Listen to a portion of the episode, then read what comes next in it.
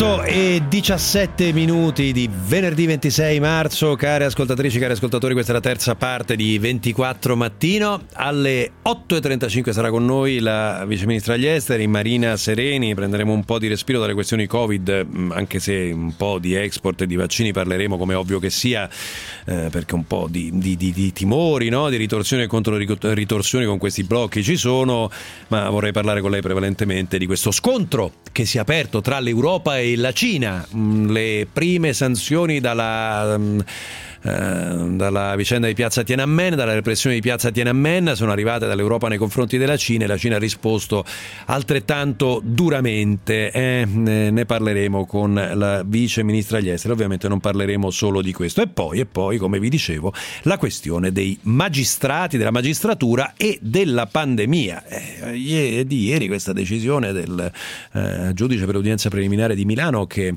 ha assolto un giovane dicendo, un ragazzo di 24 anni, anni dicendo che mh, mm, eh, poteva mentire sull'autocertificazione, ma le sentenze, le decisioni sulla pandemia sono tante, come vi dicevo, ci sono anche queste 600.000 dosi di AstraZeneca che sono ancora bloccate, sequestrate dalla magistratura per un'inchiesta che probabilmente alla fin fine, lo sappiamo perfettamente, non avrà seguito sui danni da vaccini. 349 238 6666 per i vostri WhatsApp e WhatsApp audio 800 24 0024 se vorrete intervenire in diretta. Paolo Mieli, buongiorno. Ciao Paolo.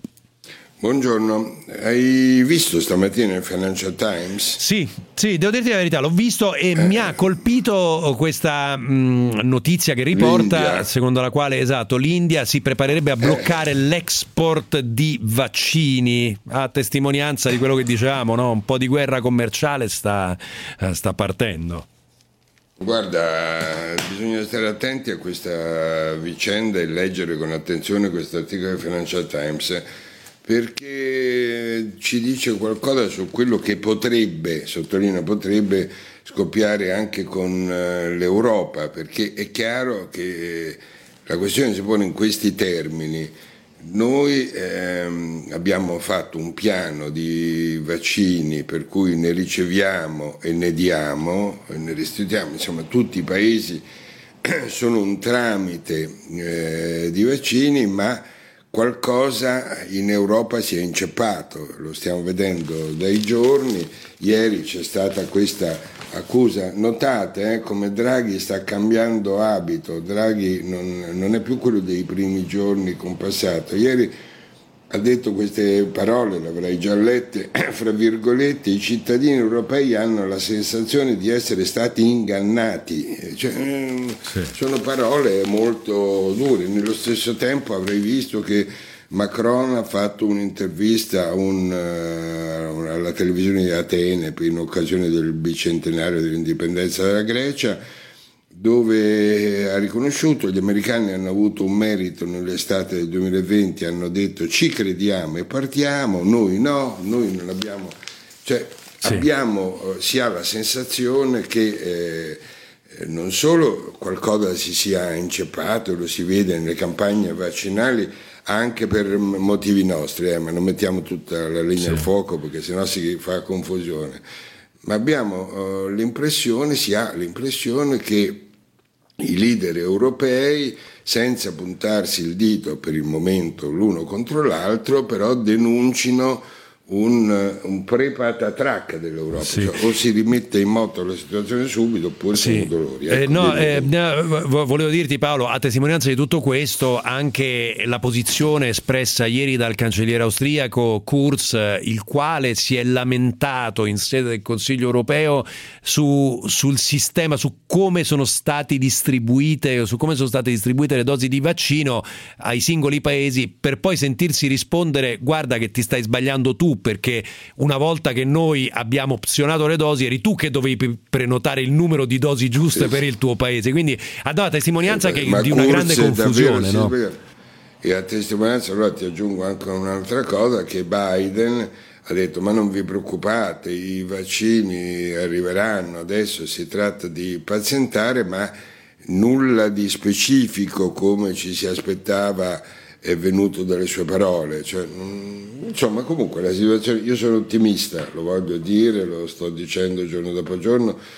Penso che noi sui vaccini stiamo facendo una tempesta molto, molto ben motivata ma fra tre mesi i vaccini saranno come le mascherine, cioè una cosa che ti ricordi all'inizio si discuteva che sì. pagava, eravamo disposti a pagare qualsiasi cifra un anno fa di questi tempi per avere una mascherina e invece fra uh, tre mesi penso che le cose si metteranno a posto, ma siccome io non sono un indovino, eh, sì. ho solo questa sensazione, metto le mani avanti e ti dico uh, la situazione che parte dall'India, che tu giustamente anzi entrambi abbiamo segnalato, eh, può eh, ritrovarsi nel pieno, eh, sì. nel piano, del nostro continente. Insomma, brutta, sì. brutta situazione, brutto momento. Senti Paolo, ti, ti, vorrei portare, dai, facciamo un piccolo elemento, un piccolo, una piccola digressione sulla politica, facciamola, dai. Hai visto che Conte si vuole fare il suo partito di nuovo.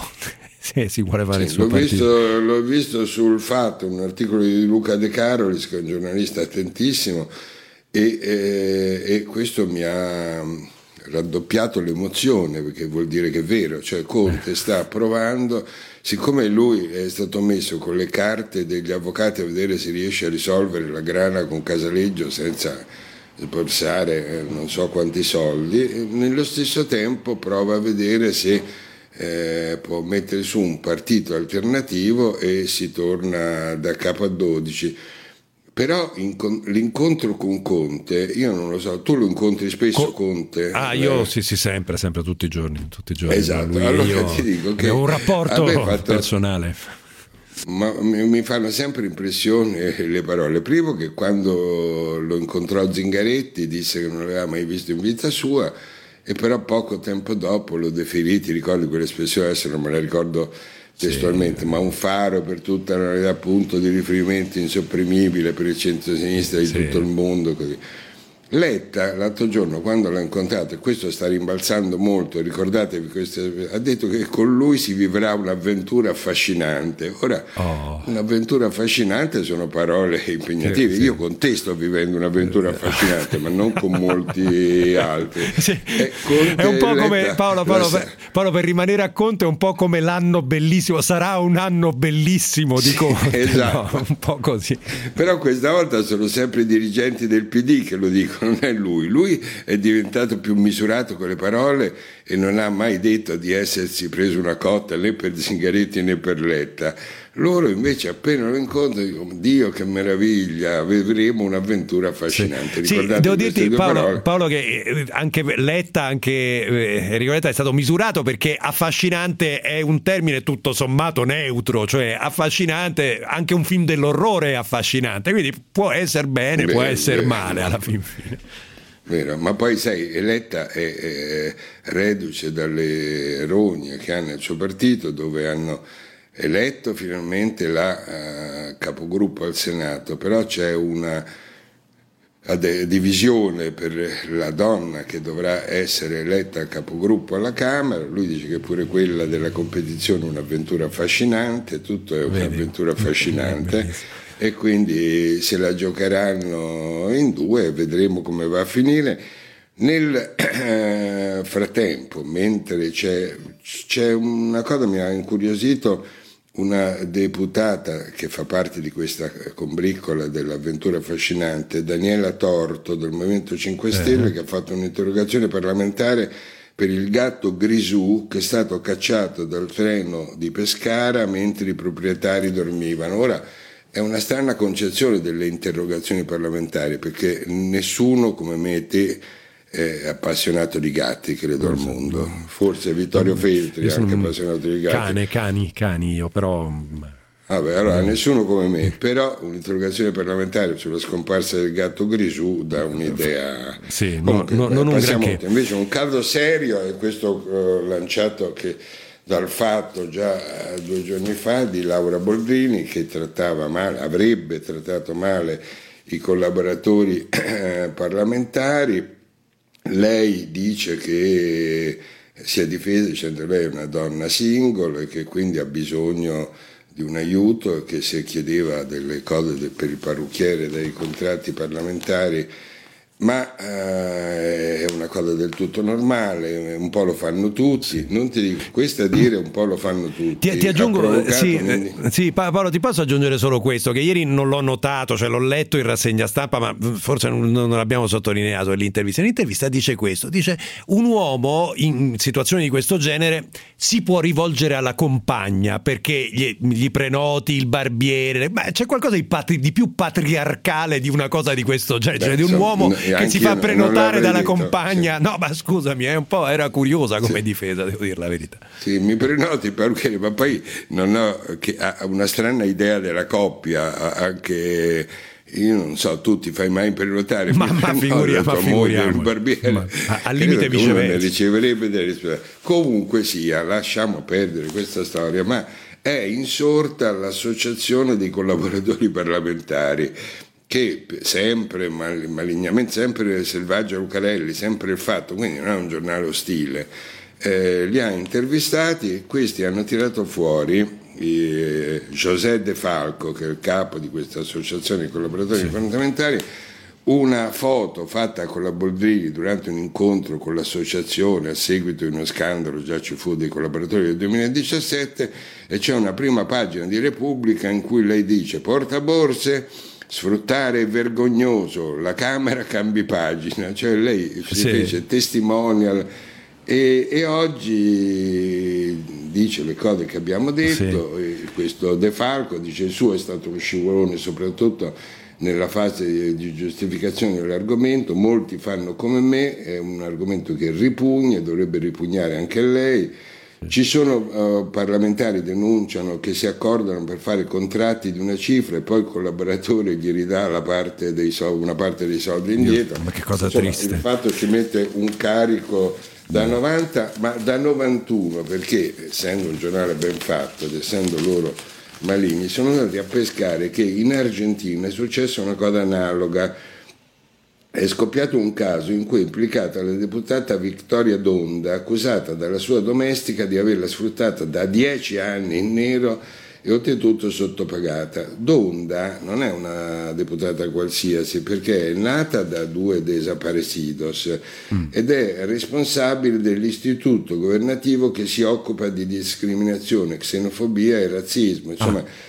è una deputata fra le più rappresentative, una Boldrini sì. eh, argentina e um, è accusata, se vuoi io ti do tutto sì. sono dettagliato, da Arminda Banda Oxa, la quale sostiene che la deputata, oltre ad averla tenuta in nero per tutta la durata della sua mansione, le avrebbe offerto un sussidio statale per eh, risolvere la questione, al che è esploso il Parlamento perché hai capito, sì. faceva pagare eh beh, certo. la uh, propria collaboratrice domestica da uh, insomma grande sì. scandalo Senti, passando a cose più serie. Senti Paolo esatto sì, ti, ti, vorrei portare io ti vorrei portare in Gran Bretagna perché questo è un tema che noi abbiamo affrontato, mh, mm, affrontato spesso il tema delle vignette di Maometto della libertà di espressione la vicenda del professore Samuel Paty in Francia eh, decapitato per aver mostrato le vignette di Maometto in classe eh, l'abbiamo raccontata più sì, di una volta. Bene c'è un caso in Gran Bretagna non so se hai visto. sì nello Yorkshire certo è un caso che sta facendo molto discutere i giornali inglesi. Per fortuna è un insegnante religioso che dopo aver avvertito, guardate vi faccio vedere agli studenti l'oggetto da cui è nata la contesa, se qualcuno ha una sensibilità mi raccomando non sta in classe, comunque per il solo fatto di aver mostrato le famose eh, caricature di Maometto pubblicate da Charlie Hebdo è stato sospeso dalle sue funzioni, per fortuna lui non è stato decapitato, è stato solo sì. sospeso, però la cosa è, è insomma, la, la, la, cosa è considerevole che uno non possa far vedere l'oggetto come adesso vi faccio discutere di un libro, però il testo non ve lo faccio leggere perché eh sì. è un testo eh, proibito, se no rischi come pena massima la decapitazione, minima la sospensione, però non mi rubare il tempo perché sennò anche oggi non mi fai parlare No, ti voglio far parlare di Leonardo, vai, vai, vai, vai. io voglio parlare di Leonardo perché è andato in onda e anche perché ancora oggi ho visto una lettera sul foglio, continuano le polemiche su eh, questo film che ha avuto un enorme successo di Leonardo dove c'era eh, Carlo Giannini che recitava la parte del Verrocchio, e a un certo punto andava tutto a buttare sul fatto, per farlo politicamente corretto, che Leonardo era gay e che avrebbe avuto un rapporto con Jacopo Saltarelli. Ora, io conosco benissimo la vicenda di Leonardo perché me ne sono occupato recentemente e effettivamente esiste una denuncia anonima che eh, abbiano avuto un rapporto, ma è una cosa irrilevante, tra l'altro l'accusa fu archiviata mentre invece lì diventa un pezzo forte dello sceneggiato perché Giannini, che è il Verrocchio nella cui bottega lavorava Leonardo, lo licenzia perché dice il mio principale cliente è la Chiesa, non mi chiederanno più commissioni eh. se un mio allievo accusato di sodomia è concesso di lavorarci.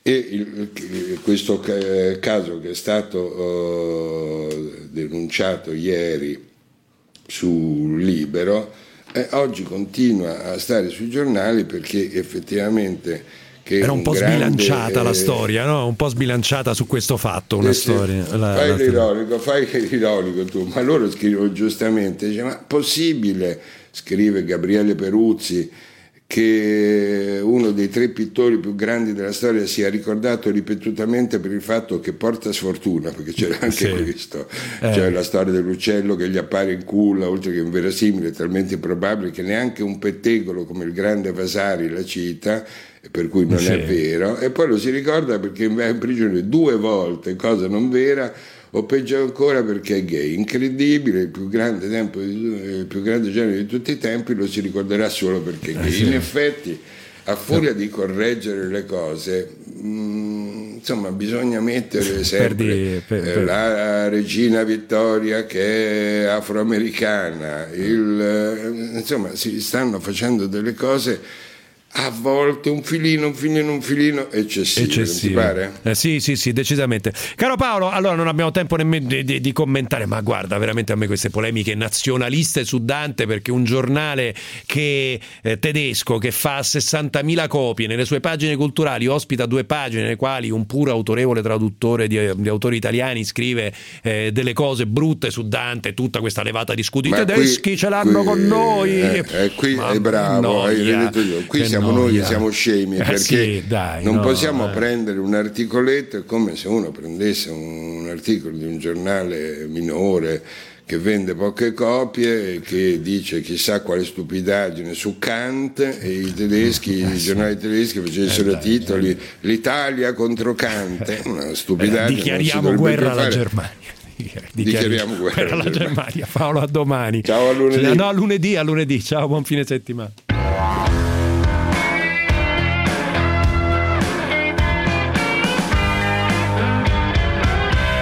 4 mattino.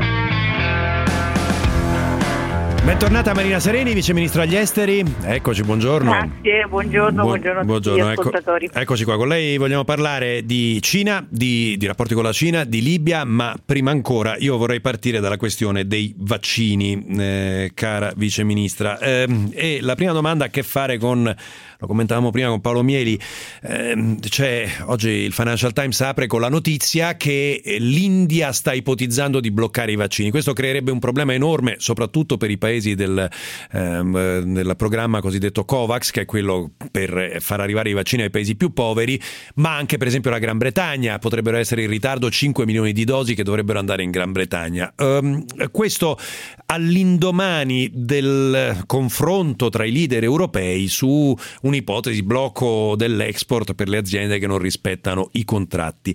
Non c'è il rischio che questa battaglia, che in parte ha innescato anche l'Unione Europea, eh, possa essere più dannosa che altro, Sereni, e bloccare il, no, i, appunto il passaggio dei vaccini da un paese all'altro, dai paesi di produzione ai paesi nei quali poi vengono distribuiti? Guardi, il problema non è tra i paesi, il problema è tra le eh, aziende farmaceutiche che hanno controllato, almeno per quanto riguarda l'Europa, che hanno eh, firmato dei contratti e non li rispettano. Quindi per quanto ci riguarda, così come è stato quando l'Italia ha bloccato l'esportazione di un certo numero di dosi verso l'Australia, il nostro problema non era certo l'Australia, il nostro problema era il rapporto con AstraZeneca che mi pare lo sia ancora a livello europeo. Noi abbiamo sottoscritto come Europa dei contratti e la eh, fornitura eh, che ci è stata data non corrisponde a quei contratti. Quindi io credo che l'Europa faccia bene a farsi sentire anche utilizzando lo strumento che naturalmente va utilizzato con grande equilibrio, con grande senso di responsabilità, anche utilizzando lo, lo strumento del blocco delle esportazioni. Se sono state prodotte eh, delle dosi per l'Europa, queste dosi devono rimanere in Europa perché il punto che è emerso in queste settimane purtroppo è questo. Il Presidente Draghi ha detto benissimo l'opinione pubblica europea deve avere più fiducia e quindi eh, so, si sono sentiti traditi i cittadini europei da grandi aziende che non hanno rispettato i contratti che avevano sottoscritto. Mm. Sì, eh, senta Sereni, su questo fronte mi è sembrato che si siano registrati ieri um, qualche, si sia registrata qualche crepa tra i paesi europei, cioè ehm, la, le posizioni non sono propriamente unitarie anche su questo fronte, anche sul fronte della linea dura. Ma quando ci sono delle difficoltà è bene che si discuta. Io penso che l'Europa unanime, diciamo, che deve decidere all'unanimità, fa bene a discutere. Nel caso eh, dei vaccini ovviamente stiamo affrontando un tema molto complesso, molto difficile. Eh, credo che abbiamo fatto bene, ogni paese pone suo, eh, la sua posizione sul tavolo. L'Italia è stata molto chiara, lo è stato il Presidente Draghi davanti al Parlamento e quindi conseguentemente lo è stato anche al Consiglio europeo. Noi siamo per fare insieme, cioè l'Europa insieme è più forte, quindi noi siamo sempre favorevoli a decidere insieme ma laddove non si riesce a decidere insieme su una materia come i vaccini è chiaro che è inevitabile che poi i singoli paesi facciano anche delle scelte autonome. Eh, resta il fatto che noi abbiamo tutti lo stesso problema, cioè garantire ai nostri cittadini in tempi brevi, quindi entro l'estate, la possibilità di essere vaccinati in grande quantità. Questo obiettivo è comune. Per raggiungerlo dobbiamo lavorare insieme, se poi non si trovano ovviamente le soluzioni eh, condivise, ogni paese andrà a cercare la sua strada, ma io sono convinta che facciamo bene a discutere senza mm. eh, drammatizzare anche le differenze, eh, proprio perché l'Europa sta attraversando un momento in cui eh, c'è, c'è un evidente bisogno di dare più potere alle istituzioni europee. L'Europa è debole quando gli Stati membri e quando l'architettura istituzionale non le consente di prendere le decisioni. In fondo anche la vicenda sì. dei vaccini ci dimostra questo, il potere europeo, europeo dico, delle istituzioni europee su questa materia è molto labile. Sì. Eh, se, senta, l'ultima domanda che le faccio su questo è la seguente. Eh, si può ipotizzare, ed è più relativo ovviamente al, al suo mestiere di Vice Ministro degli Esteri, eh, si può ipotizzare un rifiuto, possiamo chiamarlo così, geopolitico di un vaccino, ossia un ritardo geopolitico per un vaccino? Mi riferisco ovviamente allo Sputnik, eh, Sereni. Eh, sì, sì, ma eh. Sì, ho capito. Ma io sono molto pragmatica su questo. Eh, ovviamente le ragioni, non mi sfuggono le ragioni geopolitiche per cui eh, l'Europa e i paesi occidentali potrebbero fare a meno di utilizzare un vaccino russo. E tuttavia c'è una condizione eh, prevalente. Noi dobbiamo garantire i vaccini ai nostri cittadini, quindi se arrivano vaccini dagli Stati Uniti, dalla Gran Bretagna, da altri paesi occidentali, cioè se le forniture che abbiamo sottoscritto finora con, mi pare, quattro, eh, quattro vaccini a livello di EMA, se quelle forniture arrivano forse non c'è bisogno di Sputnik eh, V, ma se non fosse così io penso che la salute dei cittadini viene anche prima della geopolitica. Allora, eh, veniamo alla questione cinese eh, che sta, sta, diventando centrale. I livelli di tensione si sono alzati molto nei giorni scorsi quando mh, l'Unione Europea ha deciso di sanzionare la Cina per eh, la questione degli uiguri, per per, per la repressione eh, degli uiguri e la Cina ha risposto sostanzialmente delle, con delle controsanzioni. Voi avete, convocato, uh, voi avete convocato l'ambasciatore cinese in Italia, Li Junhua, lo ha incontrato lei tra l'altro, e che, mh, mm, che cosa vi siete detti? Ma guardi, io intanto vorrei inquadrare la decisione europea. L'Europa nei mesi scorsi ha lavorato per darsi un nuovo regolamento, diciamo così, un nuovo regime riguardo alle sanzioni che eh, non riguarda i paesi dove si svolgono le violazioni dei diritti umani, ma riguarda i soggetti, che siano essi individui, che siano essi entità statali o non statuali, eh, l'Europa si è data una nuova cornice condivisa. Questa nuova cornice è entrata in vigore in queste settimane, prima con una decisione rispetto alla vicenda russa e nell'ultima sessione del, del Consiglio degli Affari Europei per un certo numero di paesi, eh, per un certo numero di soggetti di diversi paesi. Quindi non c'è una decisione sui, sui paesi, ma sulle persone o, sugli, o sulle mm. entità che si rendono eh, responsabili di gravi violazioni dei diritti umani. Lo dico perché questo sì. è uno dei punti di principio sul quale l'Europa si definisce dal punto di vista della sua identità. L'identità europea si fonda sul rispetto dei diritti umani e noi dobbiamo essere molto chiari e molto eh, netti con i nostri interlocutori, chiunque si siano, nel dire che quei valori per noi sono eh, insuperabili, cioè non mm. sono negoziabili.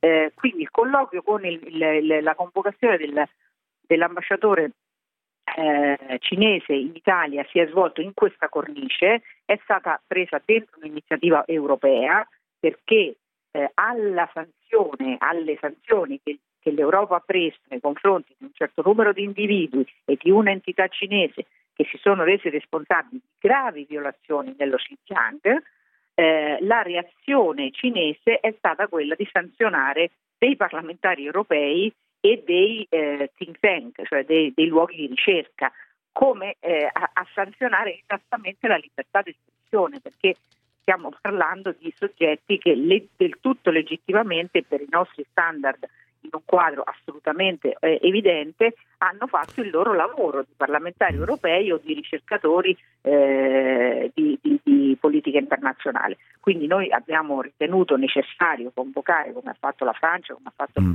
la Germania l'ambasciatore per ribadire la nostra posizione irremovibile a tutela dei diritti umani e delle sì. libertà fondamentali, per esprimere la nostra solidarietà nei confronti dei soggetti colpiti e, eh, e quindi per spiegare che la sì. reazione queste sanzioni sono dal nostro punto di vista inaccettabili. Ovviamente, lo dico perché penso che questo sia un dato importante, eh, come eh, gli altri europei abbiamo ribadito che l'Unione Europea e anche l'Italia nel quadro sì. europeo ritengono la Cina un interlocutore necessario eh, per affrontare i grandi temi globali, sì. le grandi sfide globali. Sì, eh, beh, Noi vogliamo continuare con un dialogo che sia franco, ma senza infingimenti e senza, eh, diciamo così, senza ehm, parentesi per quanto sì. riguarda i diritti umani. Questo, mh, mm, questo può portare, Sereni, eh, rapidamente a un... Uh, una revisione del nostro mm, rapporto con il grande progetto strategico cinese della nuova via della seta, come per esempio ci chiedono gli americani, eh, oppure no?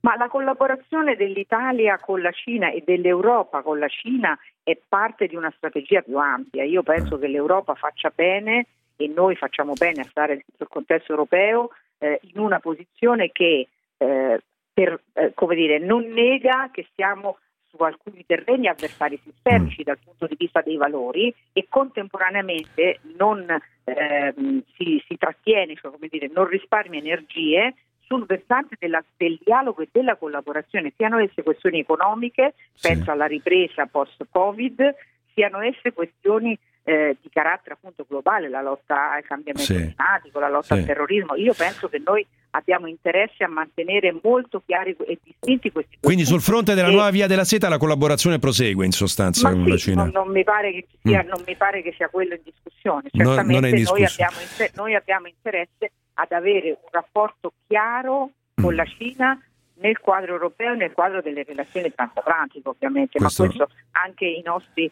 eh, diciamo partner cinesi lo hanno chiaro. Sì. Eh, oh, l'ultima domanda, abbiamo veramente 30 secondi, eh, se può Vice Ministra, mm, il mm, Ministro Luigi Di Maio è in Libia, Draghi sarà nel paese il 6 o il 7 aprile. Quello che mi interessa sapere su questo fronte è che leggiamo di un forte riavvicinamento con la Francia per la gestione del dossier libico. Eh, ce lo può confermare questo oppure no? Perché siamo stati, è inutile nascondercelo, no? Mm, non, non dico avversari avversari, ma competitor, competitor sì. diciamo, ecco, sullo scenario libico. Adesso c'è questa linea di alleanza con i francesi oppure no? Ma io penso che ci sia una linea di unione dell'Europa. Eh, quando l'Europa si è divisa ed è stata un po' distratta rispetto alla vicenda della Libia, si sono fatti avanti altri attori, dalla Turchia alla Russia. Sì. Oggi, se oggi registriamo dei grandi progressi con la possibilità di un nuovo governo, con la possibilità di elezioni il 24 dicembre, è merito delle Nazioni Unite, ma è merito anche di quella conferenza di Berlino che ha segnato una riunificazione sostanziale delle politiche dell'Europa. Quindi Francia e Italia, che erano i due paesi e sono i due paesi più direttamente impegnati sulla vicenda libica, certamente hanno superato molte delle loro distinzioni e oggi abbiamo un governo unitario mm. della Libia con il quale è necessario non solo dialogare ma che deve essere aiutato a, a portare avanti questa transizione e a far riprendere eh, ai libici la strada dell'unità e dello sviluppo. I libici sono stanchi della guerra e, e credo che abbiano bisogno dell'Europa tutta per andare avanti.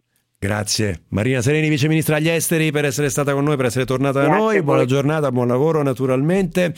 E noi a chiudere, negli ultimi minuti di questa trasmissione, eh, vi voglio portare, come vi avevo detto sul tema dell'intervento della magistratura in questa pandemia. E ieri abbiamo questa, eh, è arrivata questa notizia del GUP, no? del giudice per l'udienza preliminare, mm, che è intervenuto sul tema dell'autocertificazione, quella è una cosa un po' più burocratica se volete, no? il tema di contenimento eh, della pandemia, ma le sentenze e il modo nel quale i magistrati si stanno muovendo, no? i modi nei quali i magistrati si stanno muovendo sul tema della pandemia sono tanti, eh, a partire se volete da queste 600.000 dosi di vaccino AstraZeneca che sono ancora sequestrate in attesa di inchieste che chissà che fine faranno. Ne parliamo con Luca Simonetti, avvocato e saggista e autore de La scienza in tribunale e La scienza in tribunale 2, sono, sono due libri nei quali eh, racconta un po' di casi nei quali la giustizia è intervenuta non proprio in maniera eh, commendevole eh, su, su queste questioni. Simonetti, buongiorno e benvenuto grazie a voi. Oh, mi sa che c'è materiale per un terzo libro, eh? abbondantemente, abbondantemente.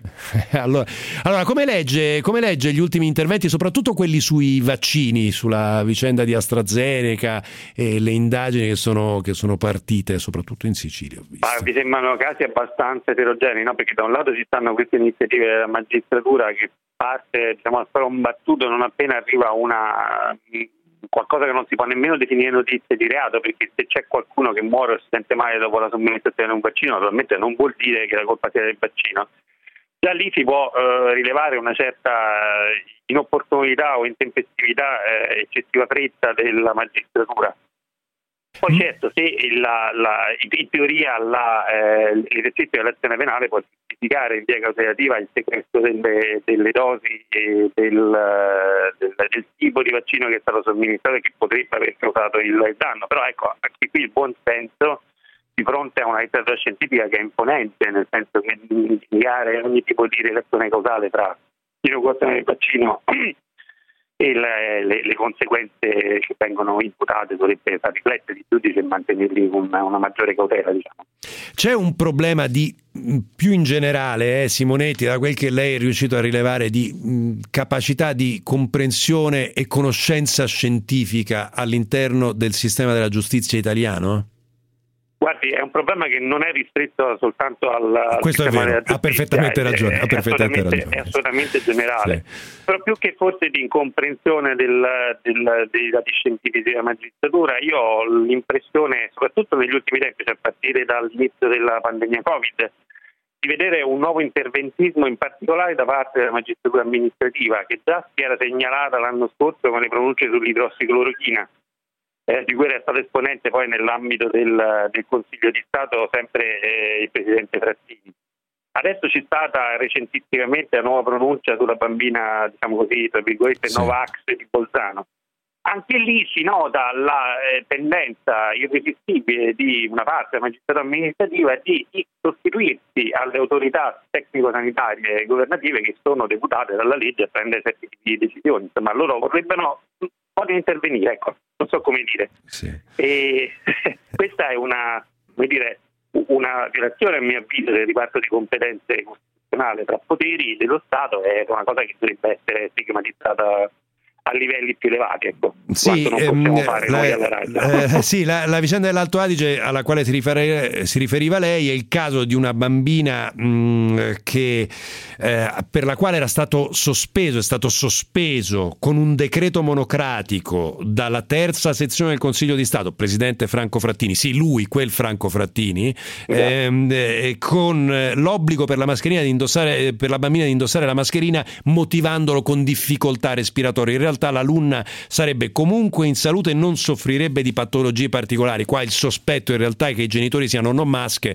e che abbiano sollevato questo problema. Questo è un po', questo è un po', il, sosp- questo è un po il sospetto alla fin fine. Quindi un nuovo interventismo soprattutto della magistratura amministrativa. È un po' quello che abbiamo visto e anche con un'estrema variabilità, Simonetti, sul tema della chiusura delle scuole.